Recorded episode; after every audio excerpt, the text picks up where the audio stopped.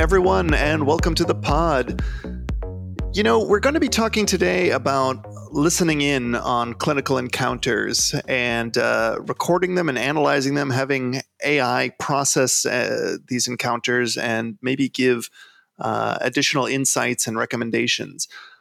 It's a topic that's been on our mind a lot lately because we're having a lot of telemedicine encounters these days. We're talking about virtual scribing or AI to help uh, with charting and uh, documentation for these clinical encounters. And it's kind of natural to start wondering: Are we uh, should we be using this processing power for more than just charting? Should we be thinking about opportunities to uh, analyze these encounters and maybe share insights with uh, the care team about uh, you know the patient's circumstances? I'm going to turn it over to Raj for some thoughts. Now, with the availability of a highly uh, mature AI technologies, there is a good reason uh, to use a virtual assistants, which can provide uh, not only the transcription of conversation for uh, clinical notes purposes, but also with a better understanding of context and intent. Now it can categorize, classify, and profile the conversation. Uh, this is important to detect these patterns to measure a patient satisfaction and the confidence. Frankly, uh, there is no mature AI model to detect and score properly the satisfaction based on a general conversation in my market scan, um, I see a lot of uh, AI technology companies invest huge amount of time, effort to develop a mature model for a sentiment analysis.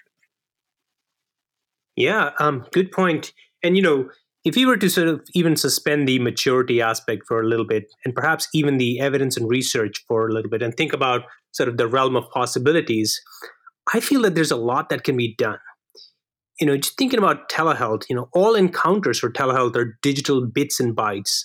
And if you were to imagine all that could be done with that digital information, you know, a lot comes to mind. So, for example, you could do sentiment and analysis on voice. You could compare with past voice recordings of the patient to assess inflections that may indicate a certain behavioral, behavioral or clinical issue. You could, you know, if there were video encounters, you could do facial analysis for expressions, changes, changes in weights. You can look for non- nonverbal cues related to frustration, happiness, and so on.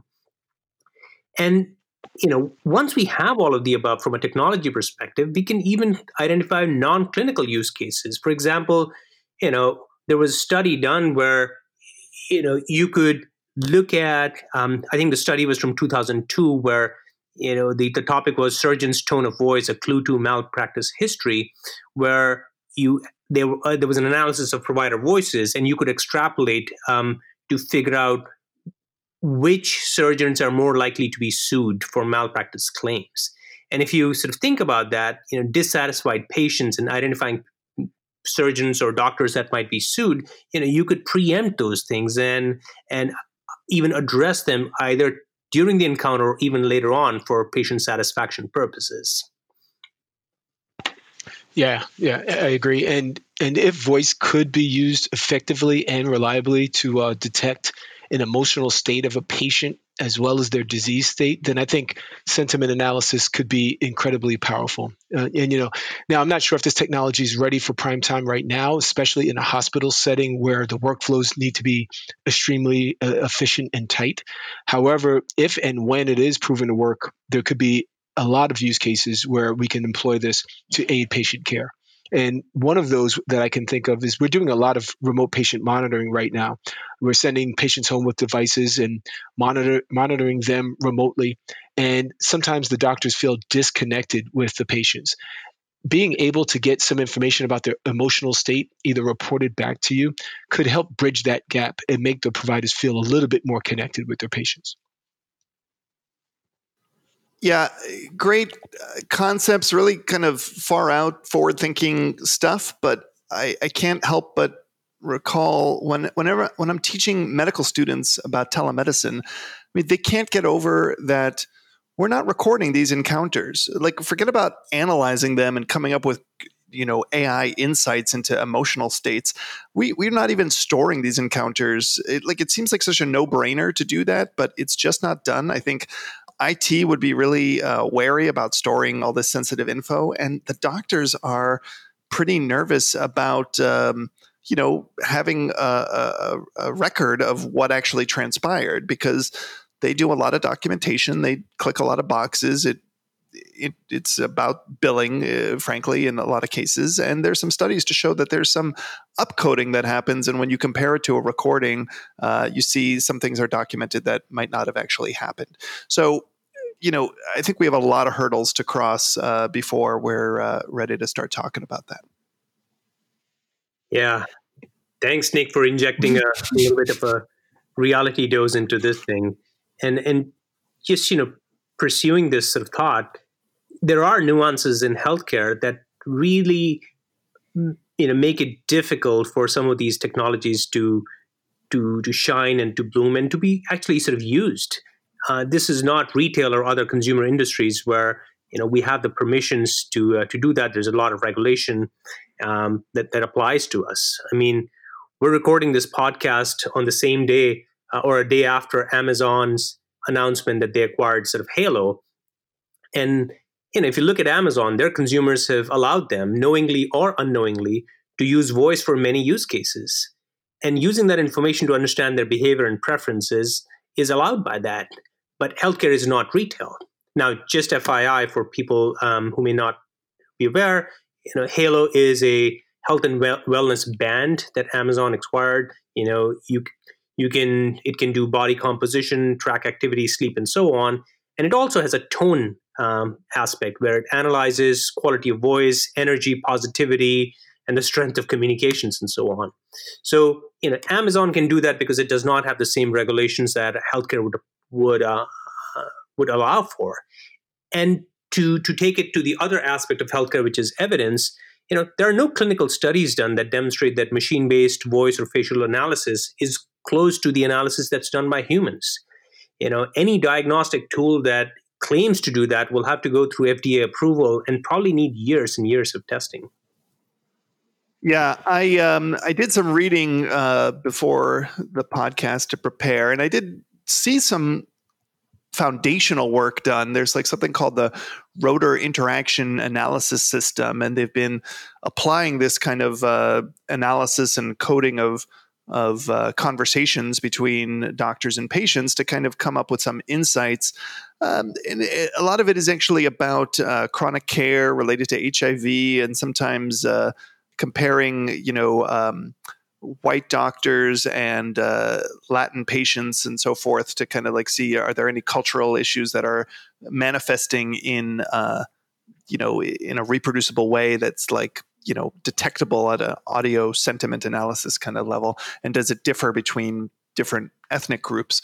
So kind of interesting stuff but even there i think that research is not ready to come out and say that like you know, um, if we hear this on the recording, then a then a patient is less likely to follow up, or if we hear uh, some kind of markers of tone in the in the in the analysis, then some patients will have a better outcome, or they'll have additional diagnoses that should be considered. It's um, it's foundational work, but it's still very much in its infancy, a long way from changing practice.